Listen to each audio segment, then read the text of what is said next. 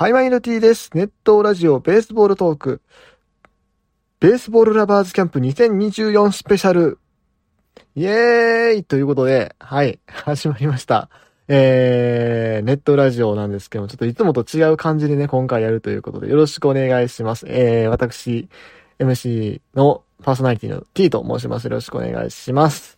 はい、えっ、ー、と、今回は、このザボさんがね、企画されてる、えっ、ー、と、野球系ポッドキャスト企画、ベースボールラバーズキャンプ2024に、えー、参加させていただくということで、えー、特別なね、音源でね、ちょっとお送りしたいなというふうに思います。普段ですね、えっ、と、このネットラジオベースボールトークというのは、まあ、ラジオトークという音声配信アプリがあるんですけども、そちらの方でですね、え1回最大12分の尺で、えお送りしてます。はい。12分以上アップロードできない。まあ、バグがあると実はできるんですけども、基本基本的にはまあ12分しか上げれないんで、仕様になってまして。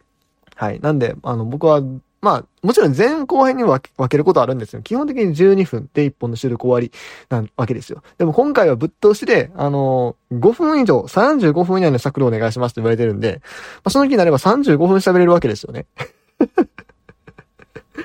35分？結構長いなと思うんですけども、まあ別にマックス喋らなくてもいいんですけども、でもせっかくならちょっとそこに、まあ極力近づけたいなという思いもありまして、はい。あのー、今回はですね、えっ、と iPhone のこのボイスレコーダーの、ボイスメモか、ボイスメモの機能を使って撮っております。いつもね、ラジオトークのアプリでシュって撮るんですけども、今回は、はい、あのー、普段と違う撮り方をしてます。はい。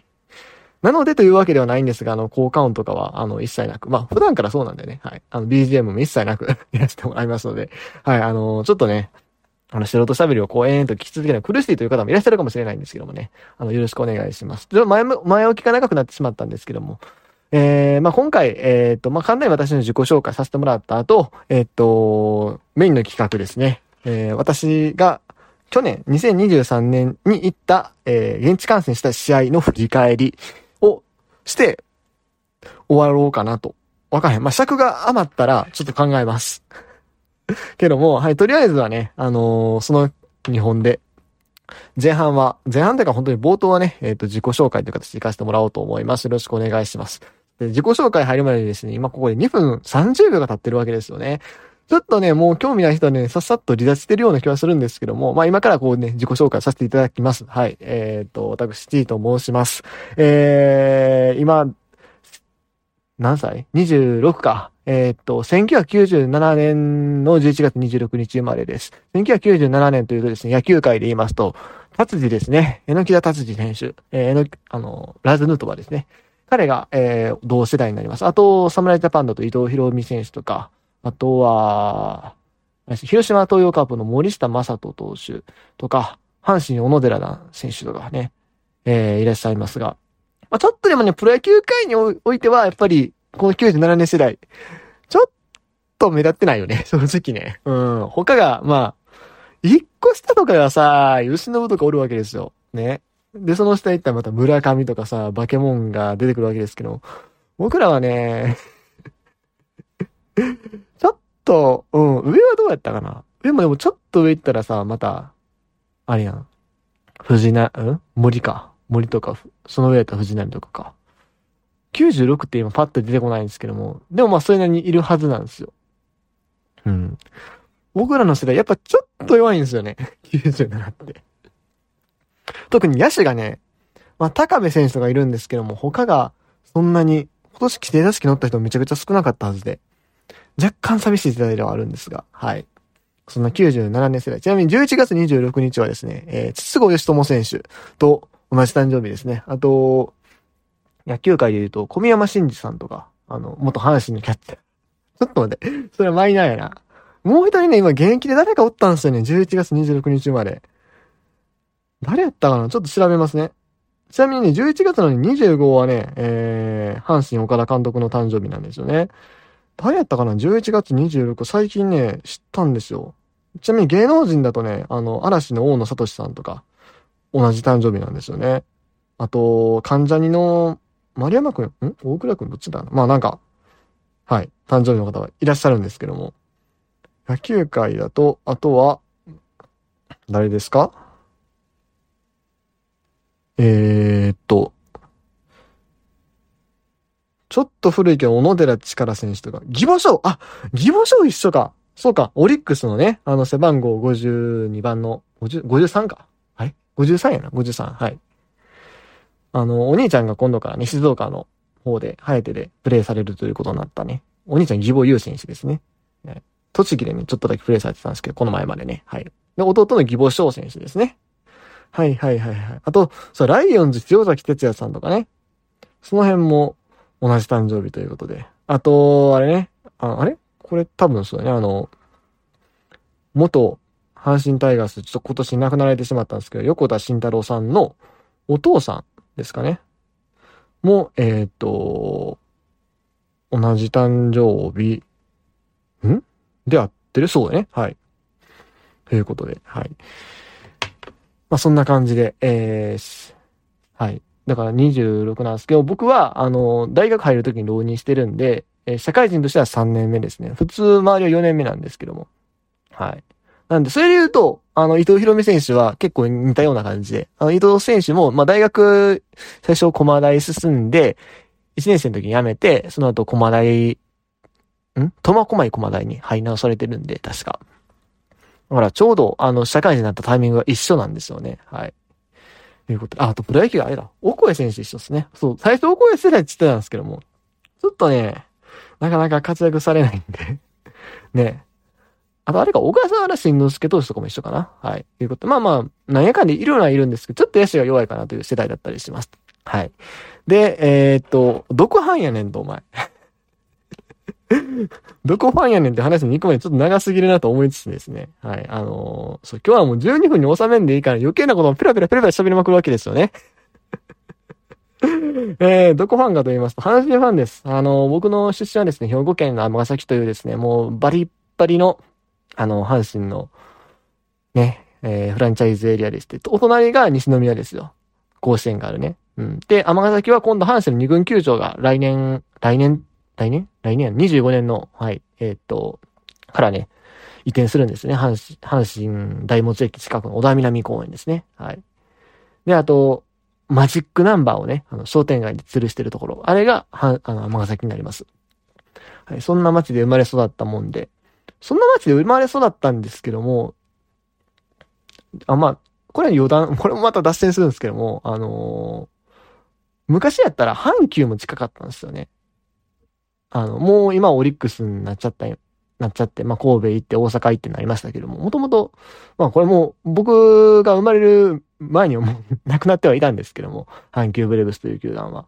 まあ、昔はその阪急ブレーブスっていうのがあって、あの、結構近くでね、あの、阪急の選手が住んでたみたいな噂もね、ちらっと聞いたりしたことはあるようなエリアで住んでました。はい。ねえ。えー、まあそんなエリアで育ったんですけど、僕自身は別に、最初はむしろ阪神そんなに好きじゃなかったんですけども、小学校2年の時に、ちょっと仲良くなりたいなって思った友達が、阪神ファンじゃないと友達にならんっつって言って。それがきっかけですね。僕は阪神ファンになったのは。はい。まあ、それまで野球はいろいろ興味はあったんですけども、そんなに担当は見てなかったんですが、ほんまにその、小学校2年生の時に、そいつと、あと、まあ、父親はもともと阪神ファンだったんで、まあ、その辺の、まあ、結局はもう、地域の影響でって感じで、はい、阪神ファンになり、で、その年に優勝したわけですね。で、その年に優勝して、えー、父親に連れられて、日本シリーズのね、第一戦見に行ったわけですよ、2005年のね。はい。ね、白い霧が現れてっていうね、あの、あの、伝説に残る日本シリーズですねまあそんな年からね、僕はファンさせてもらってるんですけども。えー、そうですね。まあそっから、だーっと地元で過ごして、で、えー、浪人した後、19歳の時にですね、えー、大学進学を機に、まあ、関東の方に引っ越してきて、でそのあたりから、やっぱ阪神の情報って、まあ関西にいたらもういくらでも浴びれたんですけども、関東行ったらそうでもないわけですよ。プラスまあ、あの今まで行ったことない球場にやっぱ行けるようになると。ね。いうことで、あちこち行き始めたあたりから、どんどんどんどん他球団も見るようになってってっていう感じで、はい。もともとね、僕の中学高校時代の友達に結構他球団見てるやつがおって、そいつの影響も多少あるっちゃあるんですけども、そうですね、どんどん行くようになって気づいたら、まあ、年間の半分ぐらいはパリーグの試合見てる人間になってるんですけども。はい。えー、そんなね、あの僕の T のですね、えっと、2023年の、えー、観戦をね、ちょっと振り返りたいなというふうに思います。はい。残り25分か。まあ、ちょうどいいぐらいですね。はい。えー、そうですね。まあ、10、僕だから大学入った年、じゃあ大学入るまでは、甲子園、ほぼほぼ甲子園で、年間まあ、多い時で10試合ぐらい行った年もあったんですけど、まあ基本5ぐらい。まあなんだもっと少ない年もあったし、みたいな感じで推移してて、まあ基本的に親と行ってみたいな感じ。うん。まあたまに阪神主催の京セラドームとかも行ったりはしたんですけども。そんな感じで推移してたんですが、まあ大学進学を機にそれもガラって変わって、で、1年時はね、そんなに行ってないんだけども、2年3年が行きまくったんですよね。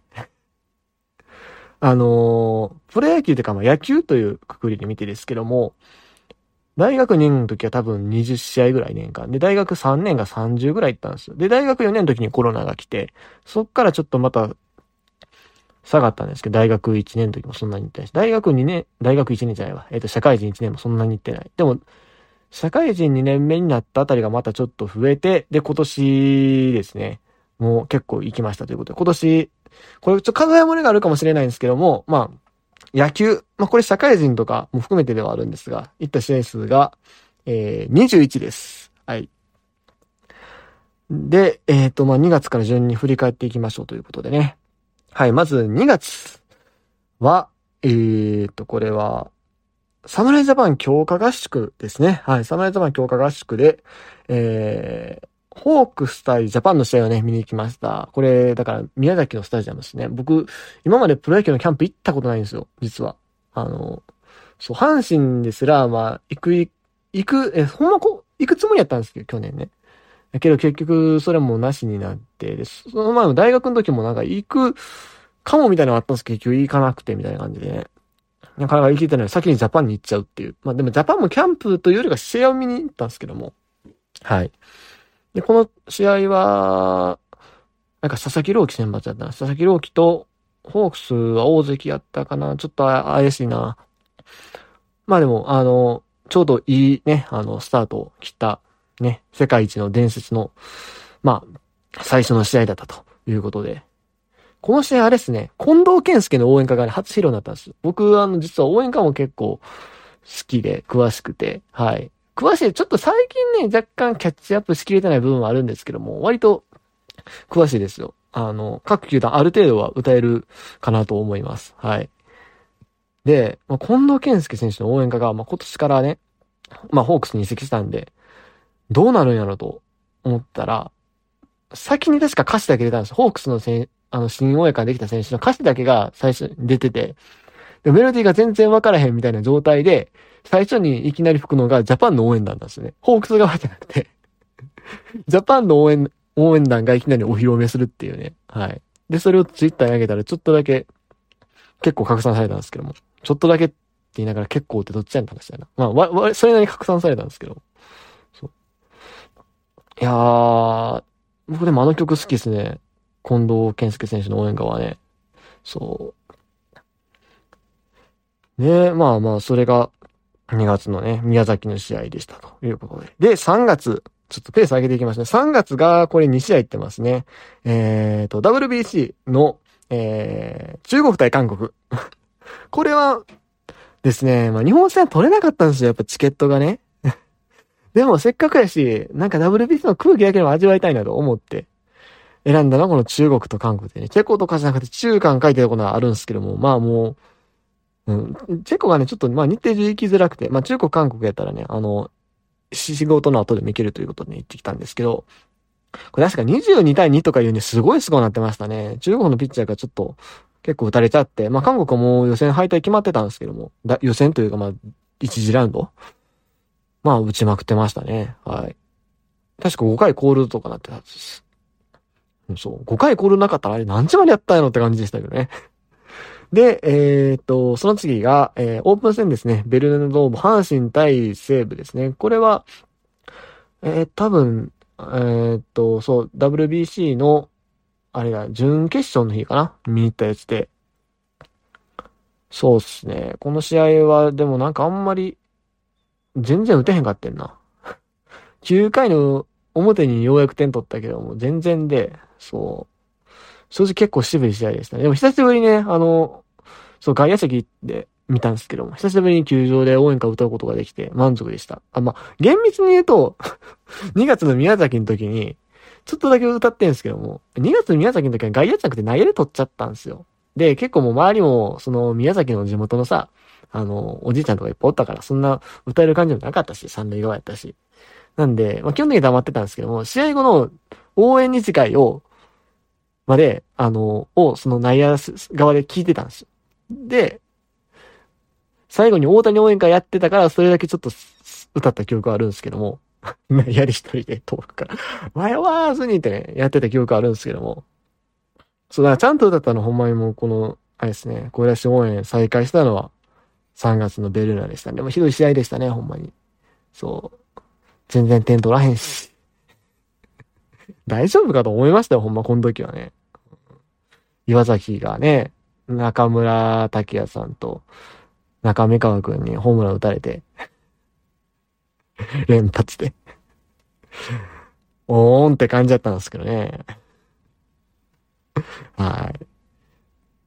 で、4月。4月は見てないですね。4月1試合見てない。そう、だから開幕してから結構長いこと言ってなかったんですけども、5月ゴールデンウィーク、こっからですね、えー、試合がまた増えていきます。結構、ね、行くときはね、ガッてまとめていくんですけど、行かんとき全然行かんのです、僕ね。はい。5月が、これが、えっ、ー、と、帰省したときですね、関西に。帰省したときに、えっ、ー、と、京セラドーム、えー、西武対オリックスですね。はい。これ僕の友人にオリックスファンのやつがいて、そいつの、にま連れられて行った感じなんですけども、西武高橋コーナー、オリックス山本由伸のね、両先発で、確か由伸の方が点取られたんですよね。そう。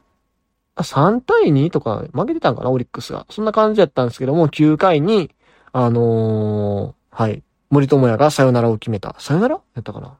同点かな？まあ、どっちか忘れないですよ。とにかく森友哉が活躍して勝ちましたね。また森友哉お前セーブ相手にやりよったなと。あの、開幕戦もそうでしたけども。ね。はい。まあ、そんな試合でしたね。で、それから、えー、っと、その一週間後ですね、今度は北海道に飛びまして、エスコンフィールド北海道ね、今年開業した球場。それも、その、さっきのオリックスファンの友達で行ったんですけども、そう。いや、それはね、いや、僕も5月か6月ぐらいで行こうと思ってたんですよ、エスコン自体は。4月の終わりぐらいに、その友人から、その連絡が来て、やっぱ俺、エスコン行きたいとか言い出して、お前ゴールデンウィークにエスコンなんか今から行けるわけないやろと、その4月の終わりにって、しかも高いのにつって、ま代わりにその一周後に行ったんですけどね。これがね、えっと、日本ハムとロッテの試合っていうね、ところで、はい。ちょうどね、あの、前日かな？前日じゃねえか、前の試合かな？あの、阪神からね、トレード移籍した、あの、エゴシ選手が、ホームランを打ってて、おーっていうタイミングで、ね、多分スタメン起用されるやろな、ニコニコって言ったらね、エゴシおらんやんけっていう感じだったんですけど、でもちゃんとエゴシ2本買いましたからね。エゴシ2本売り切れてたんですよ。あの、プリントのやつが。だからわざわざワッペンに貼り付けてちょっと高いんですけども、作ったんですよね。そうで、あの時はエスコンの3階席っていうの？ちょっとなんちゃらレベルってあると思う。その言い方分からへんが3階席って言いますけども、3階席のところで見てて、もうまとなりがロッテの応援なんです。めちゃくちゃ揺れる。ほんまに。わーだ、わーだでめちゃくちゃ揺れましたね、ほんま。もう。そう試合はね、ロッテが勝ったんかな、確かね。うん。なんだっけ、あの、途中で対談したピッチャーおるやん。日本ハムの。左の、メネズか。そう、メネズの、あれだわ。先発の試合でしたね。はい。で、えー、っと、その次が、ちなみにエスコン自体良かったですよ、本当に。あの、温泉もちゃんと浸かりましたし、あの、ファイターズガールのステージを見ましたし、はい。なんならあれですね。あの、試合、もう開門前に行きましたからね。最初の、エスコンって最初の開門から30分ぐらいが、その、ファイターズガールのグリーティングがあるんですよね。そう、それ、目当てで、あの、行ったんですよ。そうそうそう。次が、えっと、5月の、これ、末ですね。これもベルナドーム。えー、阪神対西武の交流戦でした。これはね、僕途中から行きましたね。もともと行くつもりなかったんですけども、なんかこれいけるなと思って。行っちゃったんですけど、阪神の得点シーンシーンは見れなかったんですけども、まあ一応勝ちました。はい。ピザ食べましたね。あの、この後ぐらいにテレビで取り上げられて結構売り切れてか、なかなか買えなくなっちゃったピザがあるんですけど、ベルナドームの。それ食べましたね。はい。試合に関してはマジで喋ることがない はい、6月、6月ですね。えーと、交流戦は実はこの試合だけで、6月の、えっ、と、ゾゾマリンですね。えー、千葉ロッテ対日本ハムの試合です。えー、これはですね、えっ、ー、と、美爆音でおなじみの、習志野高校の、えー、吹奏楽部がですね、えっ、ー、と、ロッテライトスタンドで応援するということで、えー、それをちょっと聞きたくてですね、まあ、応援歌好きとしてやっぱり聞いときたいなということでね、行きました。はい。あのね、やっぱすごい迫力でしたよ。ほんまに。いや、特にね、ポランコの応援歌のね、印象が強烈で、もう、めちゃくちゃ球場の雰囲気変わった感があったもんね。そう。まあ、結局この試合自体は、あの、日本ハムが勝つんですけども、そう。いや、ほんまに応援の力を感じた試合でしたね。まあ、負けてるんですけど、ロッテね。そう。ちなみにこの試合、エゴシ出てましたね、エゴシ選手はね。はい。いうところで。これあれだ、後半戦最初の試合ですね。後半戦で交流戦終わってから最初の試合でしたと。で、その翌日ですよ。これまた固めていってるんですよね。あのー、翌日は今度横浜で、えー、阪神対ベスターズの試合を見たということで。これはね、渋かったね。そう、だからさ、正直言うと僕、今年阪神優勝したんですけども、僕が見に行ってる人がまあまあ渋かったから、渋かったというかまあ、勝った試合も行ってるけども、その感じの得点試合見てないから、ほんま入賞したんぐらいの感じなんですけども。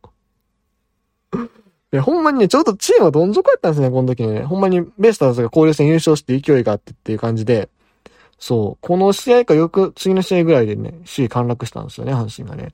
うん。なかなかしんどいタイミングで見に行ってしまったんですが、はい。完封負けしました。で、次7月ですね。7月が、えー、っと、これはライオンズファイターズですね。これベルナドーム。ベルナドーム何回行ってんのって話なんですけど、これが3回目かな、今シーズンね。えー、この試合はね、あの、あれですね、ブルペンシートですね。あの、ブルペンの近くの席を、あの、取ってくださった友人の方がいて、で、その方が誰か行きませんかって話だったんで、それでまあ乗って行ったって感じなんですけども。いやー、そう、だからほんまにもう、ブルペンの真後ろ？え、横の席もあるんですよ。横もあるんですけど、僕らが撮ったのは、あの、ちょっとピッチャーの背中側の席で、なんかピッチャーが投げてる様子をすごく間近に見れるし、で、あと、なんか、重いボール？をなんか壁当てとかしてるんですよ、選手が。その振動とかもちょっとわかるような感じの席。いや、ほんまにね、選手の声とかも全然聞こえ、まあ、聞こえはしなかったんですけども、でも席によっては全然聞こえたでしょうね。そう、めちゃくちゃ近かったし、マジで。そう。でもね、同時に、それと同じぐらいおーって思ったのが、あのー、外野手がこっちに走ってくる瞬間っすよね。そう。あちょうど、その、ブルーメンシーの中の端っこの席やったんで、その、外野も結構近かったんですよ。そう。そしたら、そのライトの選手が、こう、ファールライン寄りに補給しに来るときに、めちゃくちゃこっちに走ってくるような感覚があって、そう。うわ、その日があの、西武のね、ライトが岸純一郎やったんですよね。そう。めっちゃ岸くん来る思って、そう。目あったんちゃう今ぐらいの感覚。そう。そういう意味でも面白かったですね、ブルペンシートはね。はい。いう感じでした。はい。あと、上原健太投手めちゃくちゃ背高いなって思いましたね。その日が上原投手先発やったんですけどね。まあ、暑かったですね。この時期のベルーナはね。はい。えー、続いて、あと10分大丈夫かこれ。えっ、ー、と、その次が、これ社会人野球ですね。えっ、ー、と、三菱自動車岡崎対、えー、ヤマハの試合ですね。社会人でもね、他のタイミングで見に行こうかなと思ってたのはあったんですけど、ちょっと、結局このタイミングになって。でも三菱自動車岡崎実は僕ね、2020年にも見てるんですよ。ちょうど、あの、阪神中野選手が、あの、ドラフト指名されたタイミングだったんで、そう、ちょっと見たいなと思って。あの、コロナ禍だったんで、その時は。あのー、何も農園とか全くなしく、ほんまにもう寂しい寂しい。しかも11月開催やったんで、その時の都市対抗はね。そう、なんか、めっちゃ静かな変な感じだったんですけど、でもその時は中野選手がその三菱でして、で、対戦相手が JR 東日本。これがね、伊藤正史投手だったんですよね。そう、だからこの二人が対決するか見に行ったんですよね。そう。まさかこんな二人とバリバリ主力になると思ってなかったんですけども、正直。そう。で、この試合、今回見に行ったのは、その岡崎とヤマハだったんですけど、ヤマハはもちろんね、やっぱり楽器メーカーなんで、あの、応援がすごい。岡崎岡崎でね、すごいユニークでしたね。岡左衛門がいっぱいおるんですよね。そう、面白かったです。だから社会人もね、もうちょっとまた来年は行きたいなというふうに思ってます。はい。そして、えー、っと、次、東京ドームですね。阪神対巨人なんですけど、これ実はですね、阪神タイガースレディス、ん？違う、阪神タイガースウィメンバーサス、えー、読売ジャイアンツ女子チームの対決ですね。はい、あの、その一週間前に甲子園で同じ組み合わせやってて、今度は逆に東京ドームでやりましょうということで。はい。えっ、ー、と、女子チームの試合を見るのは、阪神は初めてかな。うん。あの、女子プロ野球自体は僕は前見たことあったんですけど、まあ女子プロ野球もうないですけどね。見たことはあって、なん、2、3回見に行ったんちゃうかな、多分な。うん。でもこう、阪神の女子チームっていうので初めて見に行きまして。ね、その時あの、今回は応援団もね、来てて、そう、あのー、お互い、ジャイアンツの結構古いの、古、古くはないか。いや、古いのは一曲だけか。まあまあまあ、お互い、まあ内野席でね、あの、応援団が来てて、はい。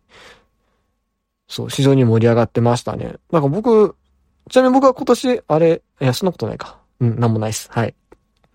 まあ、あの、阪神の応援団がね、あの、既存の、阪神の一軍の選手の、一軍というか男子チームのね、選手の応援歌吹いてはったんで、まあ、それに合わせて勝手に歌ってました。内野席で。なかなかない体験ですね。はい。で続いて8月が、8月もこれないんですで、9月がまた固めてるんですよね。はい、えっ、ー、と、9月が、えっ、ー、と、ライオンズ対ホークス。これまたベルーナドームですね。今年4回目だったんですけども。あのね、西武特急シリーズっていうのがやってまして。僕、鉄道ファンなんで、ちょっと行きたいと思って、行っちゃったんですよね。そう。あのー、西武特急のラビューに合わせた銀色のユニフォームでプレイしてるね、ライオンズの選手たちの。で、そうそうそう。で、ちょっと遺跡をリセールで買って、そう。で、先発がアンダースのヨザ投手と、これホークスがね、森優斗投手だったんですよね。そう。今年、今年は、えっと、去年限りでね、あの、ホークス対談になりましたけども、そう。そういう試合を見に行きましたね。どっちが勝ったんやっけ？多分、ホークスが勝ったかな？多分ね。はい。で、その次が、えー、っと、9月の、あ、出ました。これあれですね。マリンですね。ゾゾマリン。はい。えー、っと、千葉ロッテ対オリックスの試合。これ土曜日の試合なんですけども、えー、オリックス先発山本忍投手がノーヒットノーラン。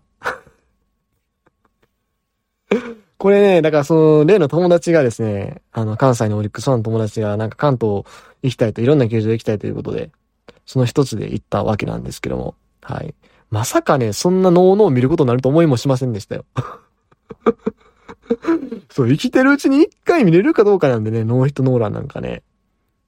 マジでね、ビビりましたね。そう。正直そう、あの、阪神もさ、優勝の近いからさ、まあなんかこの時期に卓球団見に行くのあれやなとはちょっと思ったんですけども。これは正直行ってよかったって思いましたね。ほんま友人ナイスです。あいつが誘ってなんか僕絶対行ってないんでね、その試合に関しては。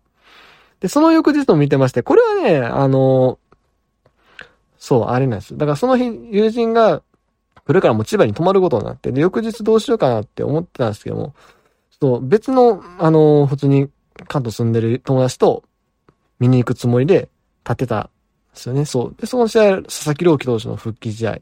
で、宮城投手投げ合ったし、宮城投手もこれ良かったですね。確か。1安打、8回1安打みたいな、すごいピッチングしてたっすね。はい。で、えっ、と、阪神の優勝が見れるかなと思ってですね、9月のですね、えっ、と、3連休のあたりですね、2試合取ってたんですよね。はい。その直前に優勝が決まってしまうっていうね。おいおいおいおいって話なんですけども。まあ、仕方がないです。それはね。はい。ということで、もう消化試合をですね、えー、阪神二つ見に行きました。まずは松田スタジアム、えー、阪神対広島、ノイジーが 2, 打席連続ホームラン打つというですね、なかなか珍しい試合見に行きまして。松田、実は僕初めてやったんですよね。で、この松田スタジアム行ったことをもちまして、えー、僕はですね、12球団全本拠地制覇しました。はい。あのー、松田でも、アウェーでしたね。阪神ファンがなかなか、そのもう、ちょっとアウェーでしんどいとまではならないんですよ、基本的には。何円か円で周りさ、他、まあセリーグの球場どこ行っても、それなり阪神ファンいるから。でも、松田はね、アウェーでした。ちょっときついわって思いましたね。うん。はい。で、その次、2日後ぐらいの甲子園ですね。え、横浜戦見に行って、これは、あれだ、ダイソーノイジーとかやってた試合ですね。あの、先生ご覧くなってね。まあ負けたんですけどね、延長までやって。はい。ということで、これで終わり。通常のシーズンはこれで終わりなんですけども、こっから11月ですね、ブーストかかる何かというと、サムライジャパンですね。はい。僕はサムライジャパンの試合は結構行ってます。東京ドームの試合だと相当な頻度で行ってます。はい。ということで、えっ、ー、と、これね、でも初戦今回行けなかったんですよね、アジアプロ野球チャンピオンシップ。初戦の台湾戦をちょっといろんな事情で断念して、で、えっ、ー、と、そうですね。2戦目、韓国戦、これ見に行きまして。はい。韓国戦は内野の2階席。で、その次の日が、えー、っと、外野ですね。オーストラリア戦、外野で見まして、これ昼の試合やったんですけど、夜のですね、台湾と韓国の試合もちょっと急遽見ることにしまして。そう。で、さらにその翌日も あのー、この決勝がある日ですね。決勝と3位決定戦の日もですね、えっ、ー、と、3位決定戦の台湾、オーストラリアを見て、えー、最後日本と韓国の試合を見るというですね、えー、3日間で5試合を見るという。いやでもね、こんなもんね、あれですよ。あの、社会人野球とか高校野球好きな人からしたら3日間で5試合なんかしょぼいしょぼいって話ですからね。あの人たちは3日間で10試合とか、ん？高校野球だって12試合か。見てるんで。そんなくらいで全然ですから、僕なんかね。はい。ということで。いや、アジアプロ野球チャンピオンシップは、でもすごい楽しかったですね。あの、さすがにね、でも決勝、じゃない、3位決定戦の時はね、あの、オーストラリア、台湾は途中からにしましたけどね。ちょっと、前日が遅かったんでね、韓国、台湾もあって。そう、でもね、ほんまにね、アジアプロ野球チャンピオンシップ、アジちゃんはね、楽しかったというか、まあ、そもそも僕自身がアジちゃん、第1回のアジちゃんが2017年にあったんですけども、当時大学1年生で、日本の試合全部行って、それがすごく楽しかったのが、まあ、あれですよね。あの、僕はいろんな球団を見るようになった一つのきっかけでもあるし、まあなんなら、あの、ネットラジオベースボールトークという、この阪神以外も、まあ取り上げるような番組をするきっかけになった一つでもあると思うんで、そうすごく個人的には思い入れがある大会だったんですけども、ね。まあその大会が楽しかったですね、最後。まあこれ自分が行く行かないの問題もあるんですけど、正直ちょっとあの、阪神が出る日本シリーズで楽しみにしたところがあったのは否めないですね。うん。いや、でもね、面白かったです。特に最後、ね、あの、どうかなって思ったんですけど、結構韓国との試合が、ね、厳しい展開ではあったんですけど、最後勝ってね、よかったですね、ほんまに。ということで、最後の最後に、まあ、この日本の優勝をね、見届けて。ちなみに僕ね、WBC はね、その日、決勝の日ね、仕事やったんですよ。普段なら割と有給取りやすいんですけども、そのタイミングだけどうしてもトレーニングで、なかなか断念したんですよね。そう、だから WBC を途中まで結構応援したのに、なんかアメリカ行ってからもそんなに、なんか一言みたいになっちゃったんですけど。そう。いやでもね、いい一年でしたね。はい、2023は。ということで、2024年シーズンどんな一年になるでしょうかね。僕個人としては、まあ、阪神の感染者数をさすがにもうちょっと増やしたいなっていうのと、あと、韓国と台湾、行きたいな。野球見にね。